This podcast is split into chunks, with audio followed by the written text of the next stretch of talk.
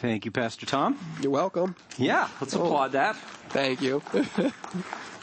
it's not easy to get through all that information. And I also appreciate Pastor Tom's focus on not just giving us details like a bulletin board, but giving us vision for why we do what we do. It's so important to be reminded of that because um, as God's people in God's church, you can often be busy and you just think you're doing the right things, but you don't really have a great handle on why. And um, that's been one of the pillars that we've strived for a lot here at Faith over the years is not to make a busy church, but make an effective church. And so um, it's really important that we know our own limits and hear where the voice of the Lord is leading us instead of just doing everything that sounds like a good idea to us. So thanks again for all of that. And I appreciate all of you participating in the ways that the Lord's leading you as well. Um, before we get into 1 Peter 5, we're getting to where we're about ready to wrap up the, the letter of, um, from Peter um, in a couple of messages. And so before we get into 1 Peter 5, I wanted to just take a second to cover a couple of things. First is I want to thank um, Tim Valentine for speaking to us last week. Um, Tim is um, joining our elder team uh, Lord willing, and by the uh, vote of the congregation when the time is right. Uh, so he'd be in a pattern we're calling an elder in training, which is funny to say about a guy with uh, Tim's experience and knowledge and heart and and mission. Um, we've known Tim for a real long time. And uh, even before he went to Kosovo with his wife Karen to uh, to to be church assistant, church planting type um, missionaries there, uh, we've known that Tim has a great heart for the Lord Jesus Christ, and and he and he's got a calling to share the gospel. It was was made pretty clear last week and uh, the things that he just has off top of his head and how little he looked at notes. I was like, man, I got to get me some of that. And uh, a little bit of passion. I don't know if you've noticed that or not. We've been trying to get Tim to come out of his shell a little bit. Feel like our our our efforts are finally paying off. Um, but really, that's what we've always appreciated about Tim is that he's just just below the surface of his skin boils this undying passion to see the lost come to Christ. And so uh, I really appreciate Tim taking the time and preaching to us last week. And I don't know about you, but when I was growing up in church, I was I was much more used to those kind of those preachers that hit you between the eyes. And uh, I used to in Bible college and in some of my training, I used to have people tell you, if you haven't made the people mad, you haven't done your job. So, so I'm kind of familiar with that that tone and that presentation. I was wondering if you all of you were familiar with it as well, but we need to hear the bold proclamation of the gospel of Jesus Christ, especially today where it's so hard to hear. And so, uh, again, I really appreciate him being sensitive and faithful to the Lord's leading in his life. Uh, and his uh, his participation with our team, which is what we're going to talk about a lot this morning out of First Peter five. Again, before I get there, the anticipation, what buildup, right? Uh, I just want to say that last week we had mentioned that we have voter guides out in the entryway to get us ready for this election season. And Pastor Tom just announced that we'll be having a prayer meeting tonight to pray about um, all things election and all that stuff. Um, so there's a lot I could say. There's a lot that is being said, and there's a lot that I won't say. Um, but let me at least say this. Um, the absence of political conversation in at faith uh, is not um, a, a, a, a, dismissal of the reality of what we live in. I'm not uh, sticking my head in the sand. We're not ducking our responsibilities and things. Here's the reason why we don't talk about uh, what's swirling out there in the political world a whole lot here. Uh, for one is because um, we believe that you are everywhere you go, you are bombarded with political opinion. And uh, we believe that you are probably not being um, bombarded with gospel thought everywhere you go. Right? That's not available to you as much as you would like it to be. And the places that you go, the biggest topic is what's going to happen with this election or those kinds of things. And we believe that just from a retreat perspective, having a place to come, to have life poured into you, spoken into you, to build you up for the kingdom that will always endure, not the one that will just trade hands every four to eight years. You know, and, and uh, it's been my conviction that uh, while the evangelical church does participate and, and rightfully should because of being good stewards of the great nation the Lord's given us, is that the evangelical church often gets their emotions and their energies hijacked by a political process. It is important for us to engage. It is important for us to know what we need to know. It is important for us to take our, our responsibility to lead the future of this country. However, we don't have to sound like everybody. I think of like uh, what Paul says, and we share this often at funerals when we come together. Sorry for the analogy, the com- comparison from politics to funerals, but uh, maybe it's a Freudian slip. Anyway, um, we often say at funerals, Paul, we quote Paul, where he says, "We don't mourn as those who have no hope." And I'm thinking that Paul's words are very appropriate for us anticipating whatever could happen in early November is that we as God's people aren't getting yanked around by whatever happens on November 3rd. And so uh, it is our mission here at Faith to build the kingdom of God, and with the gospel, we will address the issues that the Bible addresses. We will do it boldly. We will pay the price. We'll do all those things, but we don't have to get all weighed down with the same pressures and burdens that the rest of the world is facing in this endless political debate cycle. So please take that for what it's worth. I, I felt like we should probably say something about it because if we don't say anything, then it could be interpreted all kinds of ways. Um, and I've, asked, I've asked some of our um, leadership team to be working on a position for the future on these kinds of things because it's so important for you to know where we stand and to uh, be able to weigh in on that. So um, that is not the content of 1 Peter 5. I'm sure it relates to it in some way, shape, or form, but we're going to switch gears here and just get right into the context of our scripture this morning. There is a proverb, not a biblical proverb, but probably I think I've heard as a Chinese proverb that says, he who thinks he leads with nobody behind him is only taking a walk. And I think that's very, very important for us to stop and think about when we think of leadership, which is what Peter is going to address in chapter 5. Is leadership what we make it out to be? Is leadership what we expect it to be? Or is it something deeper? If everything truly does, I'm not sure if it truly does, but if everything truly rises and falls on leadership, if it's not 100%, it's at least in the 90 percentile, I think. If everything rises and falls on leadership, how should we discern what leadership should look like in the house of God? This matters to Peter because he's been encouraging the flock, which is a word he's uh, a word he's going to use for us, and we're going to be talking a lot about. He's going to encourage the flock to follow the leader, to in difficult times, in chaotic situations. Remember, we use the analogy: listen to the voice of the coach, pay attention. Now, in our application here, when I say leader, I'm going to try as often as I can to use the word leaders, plural, because this isn't on one person thankfully. It is my conviction, and it has been our practice, especially in the last 12 months, that any time and material that we can invest in the development of a broad leadership structure within the church, it will pay huge dividends for all of us for the years to come. In other words, if we get leadership right, even if it's clunky along the way, even if it's a little bit ugly, even if it's learning to adapt to all the weird things that COVID has developed, if we, if we spend the time and don't take our eyes off that ball, eventually as the dust settles, what will benefit the health of the church is strong, stable, consistent, and humble leadership.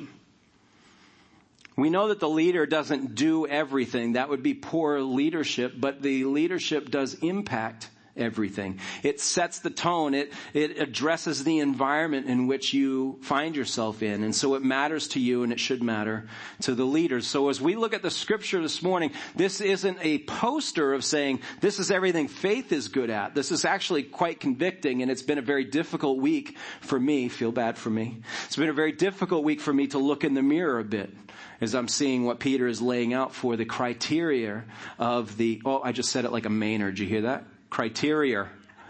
I'm from here. I can get away with picking on you. Criteria uh, for church leadership.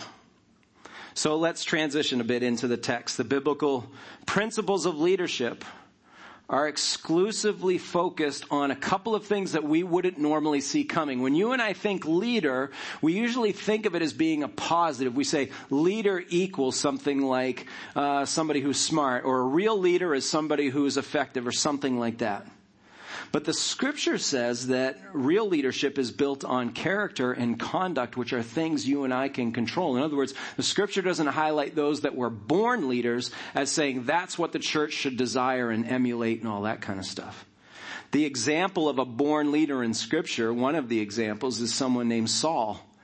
And the, the nation at the time of Israel didn't want to just follow God as their leader. So they said, we want like the prototypical leader. We want the tall, handsome, sharp thinker, all these kinds of, we want a leader like that so we can brag about him to the surrounding nations basically, make us look better. So God gives them what they want. He gives them the guy that on the externals looks the part and plays the part and he fails in his leadership and does great damage to the nation.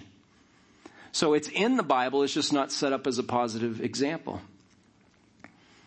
Peter is going to hit leadership due to the unsettled nature that the flock is feeling. The sheep are spread about. We call them the diaspora early on in the letter. And so because of that, he wants to strengthen. He's not just saying as he's closing the letter, well, who did I forget? Oh, I forgot to talk to the elders. Let me include this. This is all part of the instruction for taking matters seriously as the days got stranger and more difficult for Peter's readers. So let's go to chapter 5 and we'll just cover four verses this morning, uh, as long as well as a bunch of other supporting ones. But for Peter, we'll stay in the first four verses. He says, So I exhort the elders among you, as a fellow elder and a witness of the sufferings of Christ, as well as a partaker in the glory that is going to be revealed. What is he exhorting them to do? Shepherd the flock of God that is among you, exercising oversight, not under compulsion, but willingly as God would have you. Not for shameful gain, but eagerly. Not domineering over those in your charge, but being examples to the flock. And when the chief shepherd appears, you will receive the unfading crown of glory. Let's pray about this before we get started. Lord God, I just want to thank you for providing the text. Lord, thank you for shepherding us so well that you've given us the nourishment and the care by giving us your word. I pray, Lord, that our ears would be open to it. I pray that my mouth would be faithful to it. And I pray, Lord, that our hearts would be receptive to following it and, and that we would submit to what you have for us, Lord. Thank you, Lord, for the blessings that you've bestowed upon this church. Thank you for the faithfulness of your people who have endured and weathered such strange um, shifts in all of the things that are put before them. And I just pray, God, that we continue to move forward united under these important principles, knowing that what we're building is lasting longer and it has been bigger than even what we've seen in America. So God, we pray that we would continue to be faithful to you and to your calling in Jesus' name. Amen. So Peter has given us a couple of images to chew on a little bit. He's talking about sheep and shepherds, and this is not something that is common for most of us. Some of you have some experience with sheep and, and perhaps even some taste of shepherding, but most of us are not really that familiar with the concept. It wasn't the mascot of our football team. You know, those of you that played in Waterville weren't the Waterville sheep or the Winslow lambs or or anything like that. The sheep aren't very intimidating. They're not fierce creatures. They're not the kind of, of animal like an eagle or a lion that will instill fear in your enemy. So they're not really that intimidating. They're not that powerful. Instead, they're extremely helpless. They're dependent on their leadership and they constantly wander away. We know the comparisons given to us in Isaiah where he says, all we like sheep have done what? We've gone astray. Everyone has turned to their own way. So when the Bible makes a comparison of sheep, it's in the negative. But when the Bible makes a comparison of the shepherd, it's in the positive. Even in our hymns, we sing, okay, this is how sheepy we are. We are prone to wander. Lord, I feel it. Prone to leave the God I love because sheep will not naturally find their way to where they're supposed to go. They need to be shown the way. They need that leadership. It's not in their DNA. It's not in their nature to find their own way. They're a following creature. So that's a little bit about sheep, certainly not a deep dive. But then we have shepherds on the other hand. And shepherds are spoken of very highly in the scriptures. Even Jesus himself is, is given to us as the great shepherd. We know that he protects, he leads, he provides, he does all the things that a shepherd sh- should do. And so it's a very positive in the scripture. But, but for them, societally, they weren't that welcomed at all the parties. I mean, imagine the best conversation practice you have is with flocks of sheep. You go to those parties smelling like your work. You're not making a killing, even though sheep were very valuable in that day and all that sort of stuff. So shepherds were a bit of an outcast. They were the odd ducks. They weren't really the, the ones where most people are like, when I get older, that's what I'm going to do. The shepherding concept in society, eh, not such a big deal, but to the Lord and how it's shared in the scripture, extremely important for us. And so Peter is adding to that chorus of, of figuring out why the Lord cares so much about shepherding. You're going to see three names in this passage when we read this out. He's referring to elders. He says as a fellow elder. He says also as an overseer, which is you, your translation may also also say bishop. So you'll see that in there. Bishop is for overseer. And then of course, shepherd. So elder is where, just in case you need to know, if you say, I don't know the difference in all these churches, why are some people Presbyterians and some people evangelical frees and that kind of thing?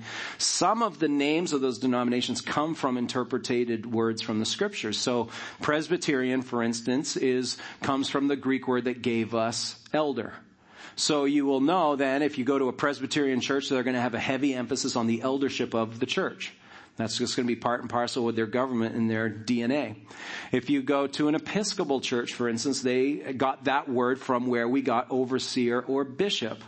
And so those things are tied there. So um, there's just a little bit of insight into how those words are used, but all three of those words in our passage talking about the same person. You've got an elder who is emphasizing their, most likely their age and their maturity. Now we know not everybody as they get older grows up, right? Age doesn't necessarily make you wiser, but it certainly does contribute to the likelihood that you and I, the older we get, we've learned some things. So that's why most of the time, even though elder isn't exclusively about age, that's why most of the time when you see churches pick elders, they've been down the road a piece. And sometimes we're able to break that mold. Sometimes we're able to find someone younger who's ready to be developed, who's demonstrate some of those things, and we move in that direction because we want younger voices at the table as well. But for the most part, elder is referring to somebody's maturity, which of course is impacted by um, their length of years and their experiences. The overseer, though, is getting to what he actually does, what's in his care, the responsibility he has as a bishop it's how do you, have you heard of people called bishop? And if, I don't know if you've seen, sometimes it's like the TV preachers, they got the awesome robes and they walk around the microphone and they're the bishop. And I was like, man, that's a really cool title. I'm just throwing that out there in case you're interested. Giving me a new title. I'll take it. Wear the cool robe. The Bishop Brent Small. Hey, you, you haven't seen these people I'm talking about, I guess. Eddie Long was the guy I'm remembering from the early two, the Bishop Eddie Long. And he was like, oh, cool. And anyway, Bishop. Don't give me any new titles. I don't need them. So we've got elder, which is addressing maturity.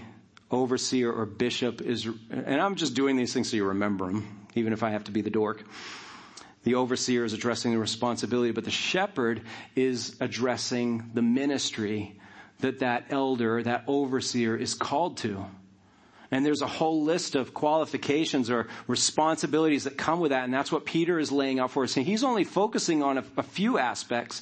Paul really rounds us out in 1 Timothy and he gives us a much weightier list, which we'll look at in a little bit.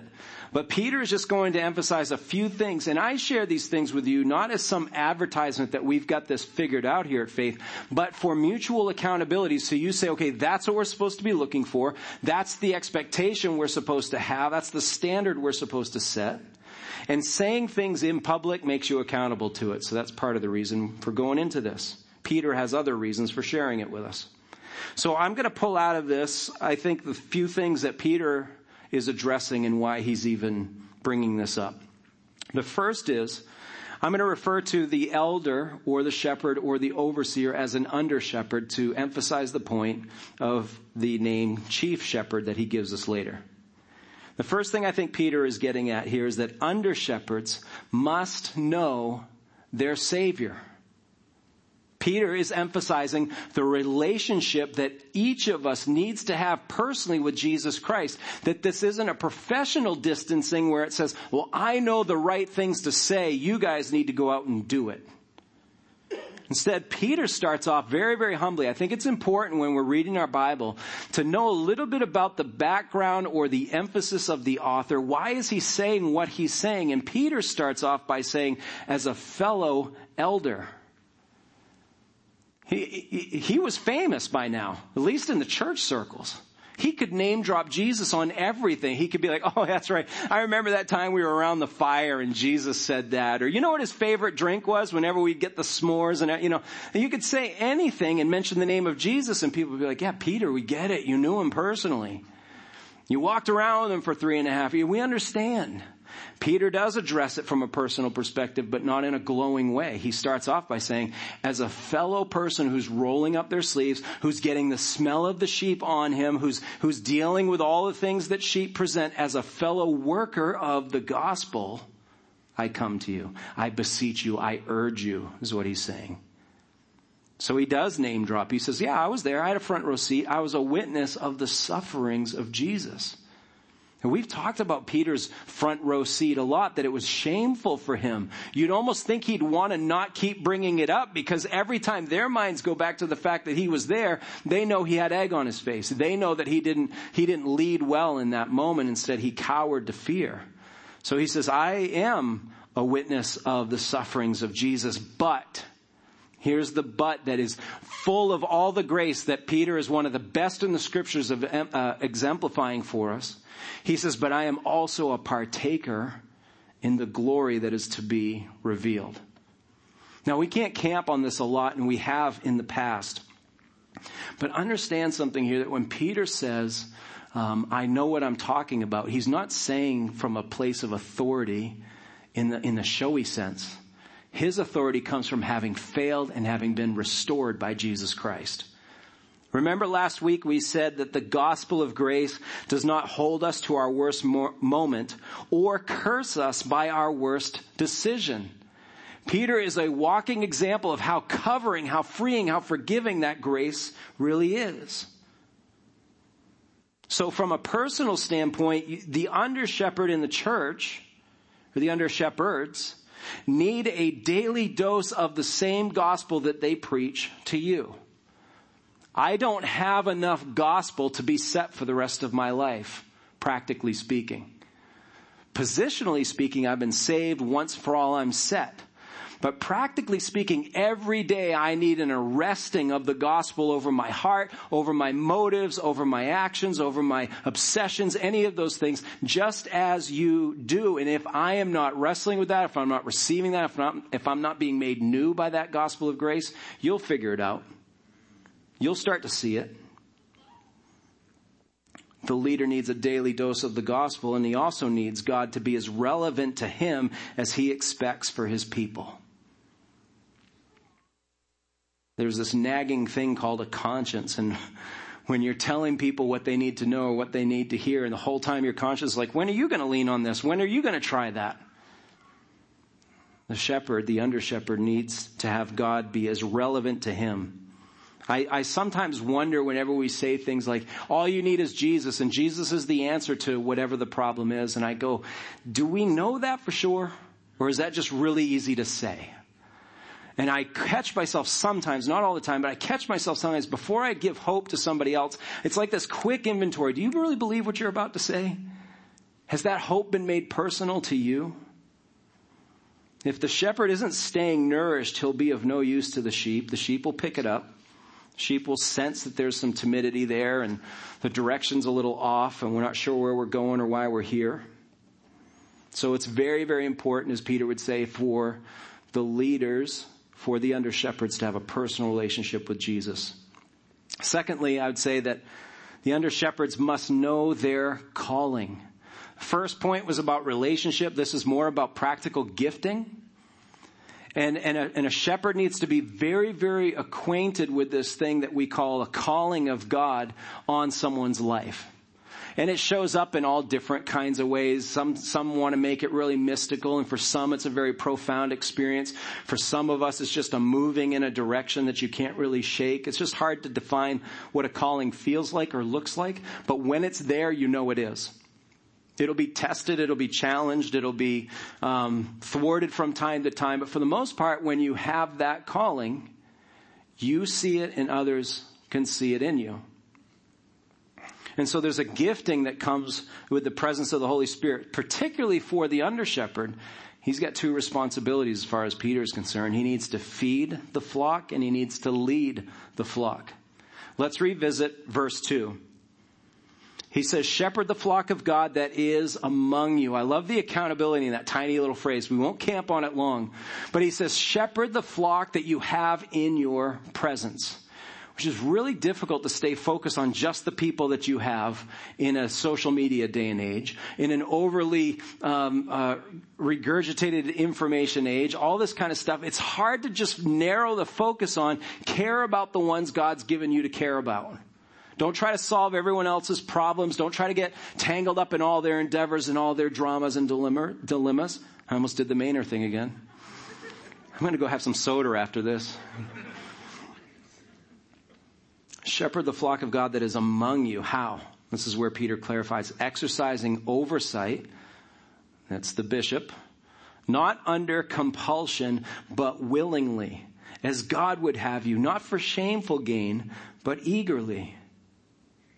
You know, Jesus uh, confronted Peter towards the end of, in this particular recording, I'm thinking of as the end of John, John chapter 1, and Jesus confronts Peter and he says, um, Peter, do you love me? Of course, Peter is, you know who Peter is, right? He's going to be the Mr. I'm always going to answer yes, and I'm your man ready to go. So he says, yes, I, I love you. Jesus says again, so Peter, do you love me? Third time, Peter, do you love me? And Peter's exasperation starting to grow and his, I'm sure his brain's getting a little split by like, I want to answer him right, but I also want to say, why are you challenging me on this? Do I not demonstrate this every day? I've left everything to follow you. I stick my foot in my mouth daily for you. I, how do you not know already? And so Jesus used his answer of yes, yes, yes each time to lay out what mattered the most to Jesus as he was leaving the church, his flock in Peter's care. Feed my sheep then. If you love me, make sure they're fed. He didn't say anything else in answer to that question other than feed my sheep. This is of primary importance to Jesus. The shepherd knows where the food is. They know where the grass is greener. And they know where, where there's, there's, uh, there's trouble around the corner. And so they're going to make sure you stay here. We haven't, we haven't divested ourselves of all of these, um, uh, resources that we have. So we're going to stay here until it's gone or now it's time to move because there's a threat coming over the hill. The shepherd knows these things and also knows how much the sheep can handle, what's good for their diet, what they're ready for. Paul told Timothy as he was constantly instructing this young man who was under his care in 1 Timothy and 2 Timothy. He would give him instructions on how to shepherd well. And in 2 Timothy 2, he says, do your, do your best to present yourself to God as one approved, a worker who has no need to be ashamed, rightly handling the word of truth. So Paul is saying there's a wrong way to handle the scriptures. There's a wrong way to deliver what the sheep need for nourishment. If you don't hand it to them in a way that they can actually feed on, you're doing it the wrong way. That's what Paul is saying. Peter is giving us this comparison list after he said, shepherd the flock among you. He says, exercising oversight. How? There's a way to do it, way not to do it. He says, don't do it under compulsion. In other words, don't have leaders in your church that you had to twist their arm because no one else would take the job. Or somebody who feels obligated just because, well, you know, God said I have to, kind of like the Jonah thing where it's like, I don't want to go tell these people how to find freedom, but he's making me or else he'll swallow me up in another fish. So not out of compulsion, but willingly. And there's a fine line, isn't there, between somebody who's reluctant to be the leader because they don't want to be, you know, the person in charge, and then also the person who really wants to be the leader, but then you don't want him to have ulterior motives. Why are you so eager to lead? So Peter gives a little bit of a caution. He says, not for gain, but eagerly. And gain specifically in this is talking about monetary gain. Apparently there was as much a problem back then of uh, preachers or elders or something seeing an opportunity to fleece the flock really to be able to say, oh, those Christians, they're gullible, they're generous, they're faithful, they'll give and give and give, and they won't ask a lot of questions as to where it's going and all that stuff. So apparently the abuse of that financial aspect of ministry was as prevalent then as it is now.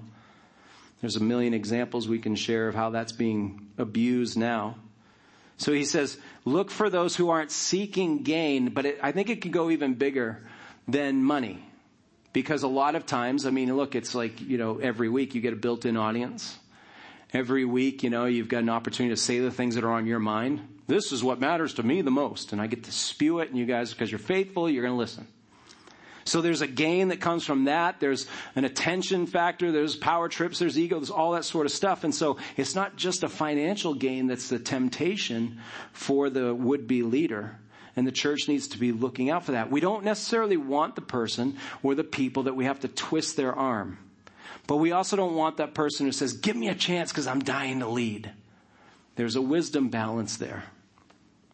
That's one of the the uh, things that I've appreciated so much about um, the leadership team I serve with, and some of the names that you don't know that you'll get to know in the next few months, and things like that. But even the team that's existed and what's in place is that when we're around a table, and right now it's a pretty big group of guys, and uh, when we're around the table, there just aren't any, there aren't any of the guys there that are eager to be heard. And I think it's a very rare thing and it's a great blessing to the Church of Jesus Christ because so many elder boards and churches are made up of egotists and people that have an opinion or they're the biggest giver or there's some other human drive that says, I deserve a seat at the table. You need to make me in charge. And what we find so many times with our guys is that you have to ask them for their very valued and important opinion even with all their skill and experience, they're not the first to be heard, and I think that's a great quality, something the Lord's been uh, blessed us with finding. So Peter is saying that the motivation of the leader is extremely important and one that requires time to sift through and find out why would you want to lead this flock? What's in it for you? And this idea of calling is something that becomes even more important because calling driven leaders are able to weather the storms of the job or the situations because they're in it for a higher purpose than what they can get out of it. You can see it quickly if somebody is in it for a certain thing and that, that rug gets pulled out from underneath them and they say, oh, I'm moving on. I'm done.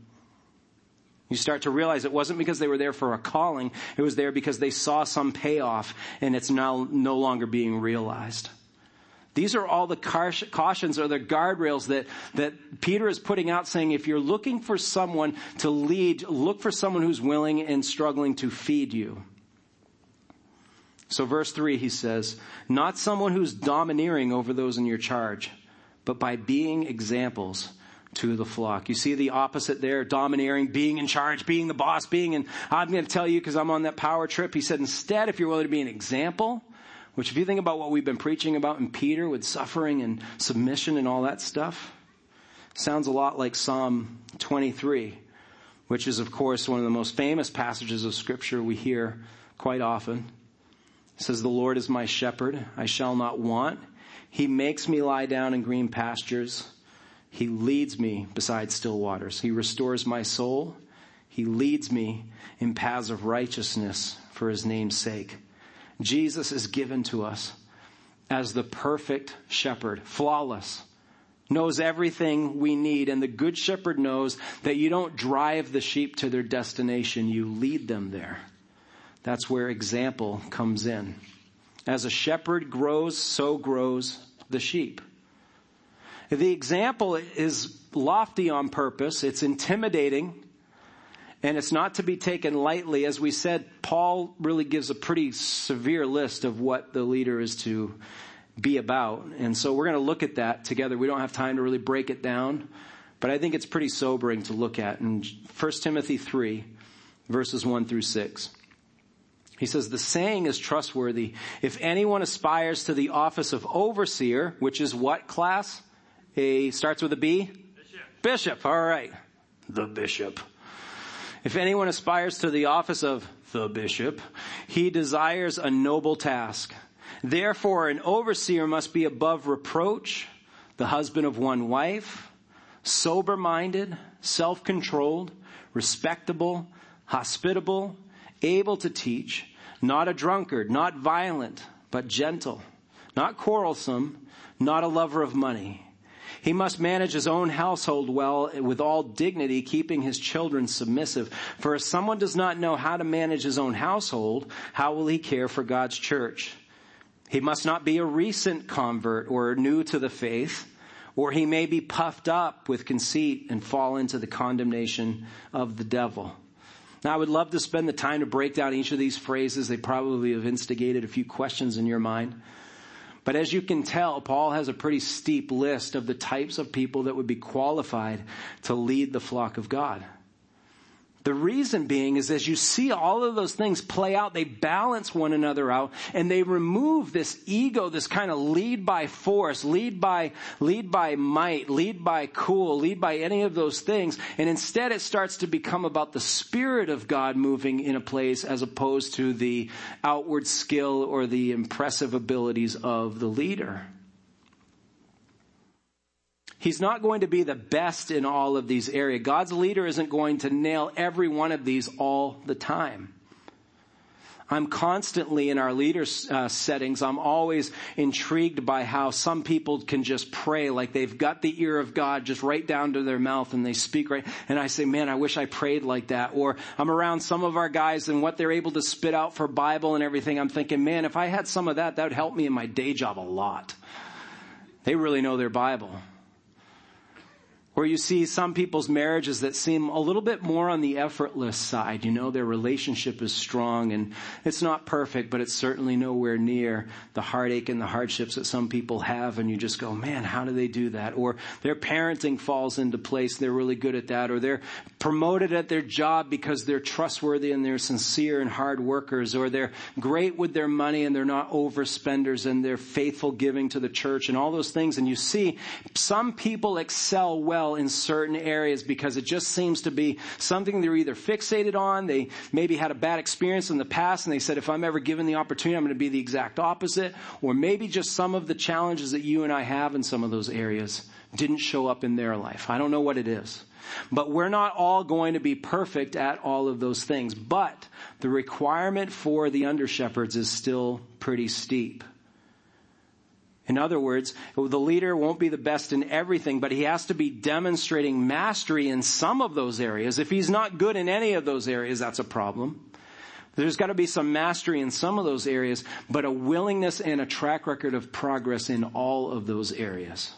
And I'm just listing a few, kind of repeating what many of the things that Paul had said in 1 Timothy. So that is what Peter is saying to the under shepherds. You must know your calling. The gifting that the Spirit gives to those individuals will be evident to those around. And to extract the third point, I think that's coming from Peter's words here is in verse four, that the under shepherds must desire their Lord's glory above everything else. This is what he says in verse four. He says, and when the chief shepherd appears, you will receive the unfading crown of glory. Peter's not shy to say to the person who's laboring for the Lord, hey, there's something in it for you. There's a benefit to you. There's a crown that's available and it won't fade away. He's, he's not afraid to put the carrot at the end of the stick, but he's placing it in the right manner.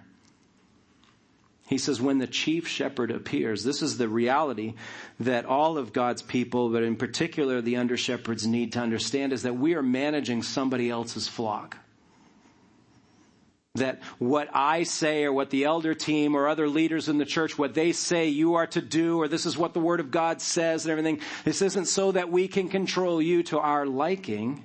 You don't belong to us.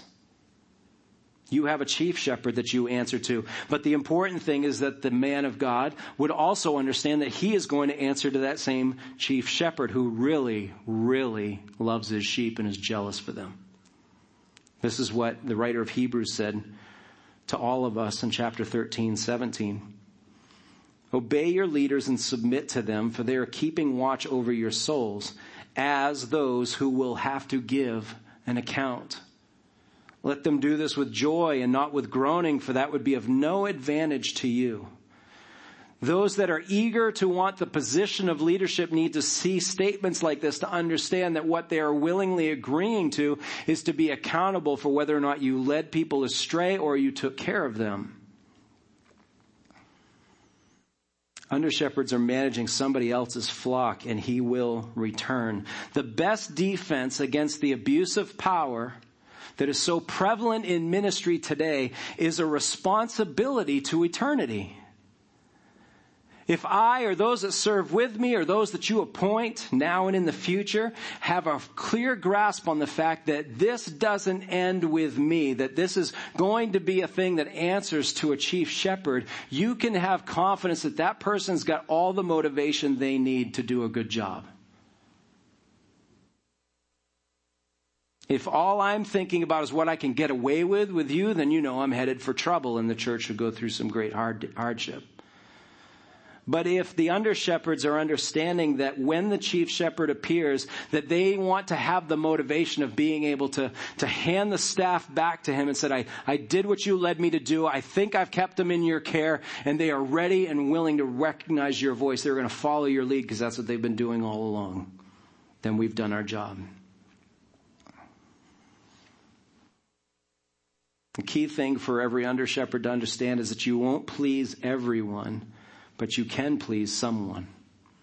That chief shepherd, when he appears, wants to be proud of the job that was done. He wants to see that things went smoothly, wants for that reunion with his sheep, and wants to be able to give that unfading crown of glory. But you won't please everyone. In fact, once you head down that path, you're asking for a whole heap of trouble. I have heard this story several times. I was reminded of it this week and thought, you know what, that's actually really appropriate to what we're talking about.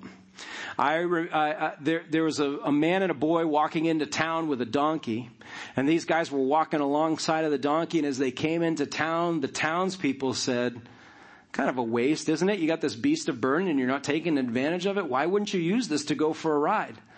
And that man was more of a people pleaser than he'd care to admit. And so their opinion really mattered to him. And he knew he's going to the next town. So he doesn't want to be guilty of the same criticism. So he says, all right, I'll ride the donkey in. So he comes into town. The boy is next to the donkey and he's riding along all proud. Like they're going to love this. And what do they say? Seems kind of cruel, don't you think, to make the boy walk? And you were riding the whole time on your, in your luxury and making that beast of burden carry you? So he's like, well, okay. I didn't win that one. So the next town he goes into, he's got the boy riding the donkey while he's walking alongside. And they said, don't you think you're taking it pretty easy on this kid? I mean, kids have to earn their way. They need some discipline and everything. You're just letting them ride free? Oh, okay. So we'll both ride this donkey. And so he goes into the next town and they look at him and say, don't you think that's unfair to the donkey? Both of you piled up on him, making him carry you. All right, so he moves on, and I think the last that anybody saw of him leaving town was with that donkey over his own shoulders. Still probably about ready to disappoint the people in the next town. We won't please everyone. But because there is a chief shepherd that will return, because there is one who wants to say, well done, thou good and faithful servant, we know that we can please somebody. So every minister, every under shepherd, every elder, every overseer can, can serve in accordance with Ephesians 6, which says that we would serve with a sincere heart as you would Christ. Not the way of eye service as people pleasers, but as bondservants of Christ, doing the will of God from the heart, rendering service with a good will as to the Lord and not to man. It is in everyone to want to make somebody happy. I believe fundamentally man was created with this gap in their life because it would point towards the Lord God and they would worship Him. But instead, because sin came in and we started getting our focus on ourselves and on how other people make us happy and serve our needs and all that stuff, we used this capacity and turned it into people pleasing. Some have a stronger issue with it than others. Some of you are like, I don't care what anybody thinks about me. And others of you know that you're crippled if you don't get a like on Facebook. It's just the way it goes. We all are a little messed up with this idea of people pleasing and I would be lying to you if I didn't say I wanted you all to be happy with my performance or the performance of our team. We would all love that. But when that becomes the focus, when that becomes the obsession, everything starts getting squirrely, out of wonk, and then you are not being fed, you're not being led, and then I lose everything I would want to keep anyway. By trying to make everybody happy, guarantees that it'll slip right through my fingers. Tod Bolsinger quoted in a book called Canoeing the Mountains, which I have not read yet, but I was having lunch with somebody and they loved the book and shared this quote. And I said, I'm going to steal that for the topic this weekend. Tod Bolsinger says, leadership is disappointing your own people at a rate they can absorb. I need to hear that. I don't want to disappoint you. But I need to be willing to at the rate that the Lord is allowing you to absorb it. And that's why your prayers are coveted and needed in this time. So Peter is saying that our future reward will have meaning. He says an unfading crown of glory. His mind is going to the Olympic Games in Athens. It's prevalent in the society that he's writing to. And they're used to seeing a crown that lasts about a week because it's made of parsley or something like that and they give their all their efforts and they win the games like we would see now, you know, Olympic athletes, they dedicate, they, you know, if they're going to be ready in four years, that means from this point on for the next four years, that's their life. That's all they're doing. Only to receive in Peter's time a wreath that will die in a week. Even if we're being honest, we think about our Olympic athletes, and there are a few names that their names will endure for as long as we live. But there are only a few and they've given their lives to something that has given them great reward and they've gotten their accolades and some money and that sort of thing and they've accomplished things. But the, the crown of glory does fade. Peter's saying that to live for the arrival of the chief shepherd would prepare you to receive a crown of glory that would not fade. I, I'm summing it up this way. Keeping a tight grip on the responsibility that you have the calling that you have, but a loose grip on human approval, which is admitted we all want. Keeping a tight grip on responsibility, but a loose grip on human approval often results in both success and appreciation. Not always with everybody that you're hoping to win, not always at the moment that you want it, but eventually your efforts get noticed that as you become a responsible person who doesn't need your ego stroked all the time, people appreciate that about you. And as Peter wasn't shy to put a carrot at the end of the stick saying that you'll receive an unfading crown of glory, I think we should also be honest on a practical level that that thing that we crave, sometimes we get. That the Lord does give us that acknowledgement, does give us that human appreciation from time to time. But what matters most is that we don't live for the arrival of that. Instead, we live for the responsibility that's been given to us. So what is Peter saying to us? He's saying that getting leadership right is the key to the, the church's future health and growth. It is worth the time and the investment. It is worth identifying the guardrails that we need to have in place, to listing the criteria, not the criteria, so that we all know what we should be expecting of one another. And, and to protect that because it matters to the Lord as the chief shepherd. The process of building leadership, the process of training, the process of spreading leadership broad is very slow. It is messy. It's not always done with the human control that we like. I would love to be able to see things said or done differently that someone else has been given the responsibility to do. And you have to trust that the Lord is in that and He's going to see it through. And it isn't immediately attractive to those who don't see the process. There are times I am brought to tears in this church because I see development happening that you guys are like, I don't get it. And that's okay. It's not because you're ignorant, it's just because you're not in the same flow of what we're developing. And I'm standing out back. I'm seeing, they're, they're kind of what, what you might think are like little things, but I'm seeing things like things that show up differently with our technology or how someone's taking a lead in worship and someone's uh, moving over to kids ministry to do this and stuff like that. And I see this massive progress and growth in what people are, are doing and where they're spending their time and everything. And I'm going, this is what I wanted to be a part of. This is amazing. And it, and it fuels me, it fires me up, and I know that our leaders see the same thing, and they see God doing a development thing here. It's slow growth. It takes a while to get off the ground. but it pays off. Building up strong, broad leadership shares the burden of responsibility, which is really helpful to me. It's really helpful to our staff if more people, like many hands make light work. That's really important. But it keeps the balance of power in check, which is so often infected by ego. It displays a diversity of gifts and styles. Someone's going to say or do something different than I would, and that's a benefit to the people. It endures longer. It brings health to the entire church, not just one area. I've only got a few things that I really am that passionate about. There's a lot of things that happen in the church that are a little bit like, you know, hey, you know, I'm glad that you're into it. I'm not really into that. But because there's good leadership in those areas and the Lord's given that to us to, to invest in, there's people making sure that that's a success and that's good for all of us. I have this image of, of a movie where a guy went off and was only working one muscle. He ends up with this giant bicep and everything else is really weak and puny. That's what churches, that's can happen in churches if all you hear is what I'm passionate about, this is what we're going to do. And all of a sudden just my thing becomes that one bicep. The under shepherd must have a personal growing relationship with Christ a practical gifted calling and a devotion to honoring Christ and Him only. This is what Peter is saying to us. And the reason why he's saying it now on the heels of all of this uh, growing tension and fear and everything like that is because that's what filters down to the health and the strength of the church. Faith, I am telling you, there are days when I'm a little discouraged. I'm going to be honest with you.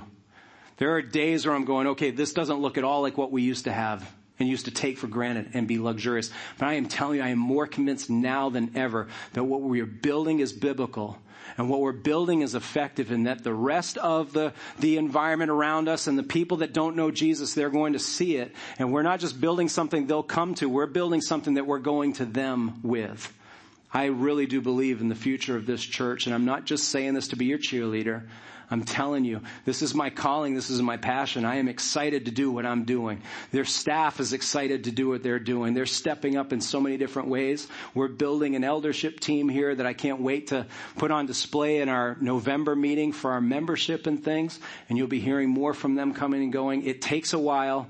It's a little bit behind the scenes, but the Lord is doing something amazing here. So let's hang on and let's be the church together and do this together. Amen.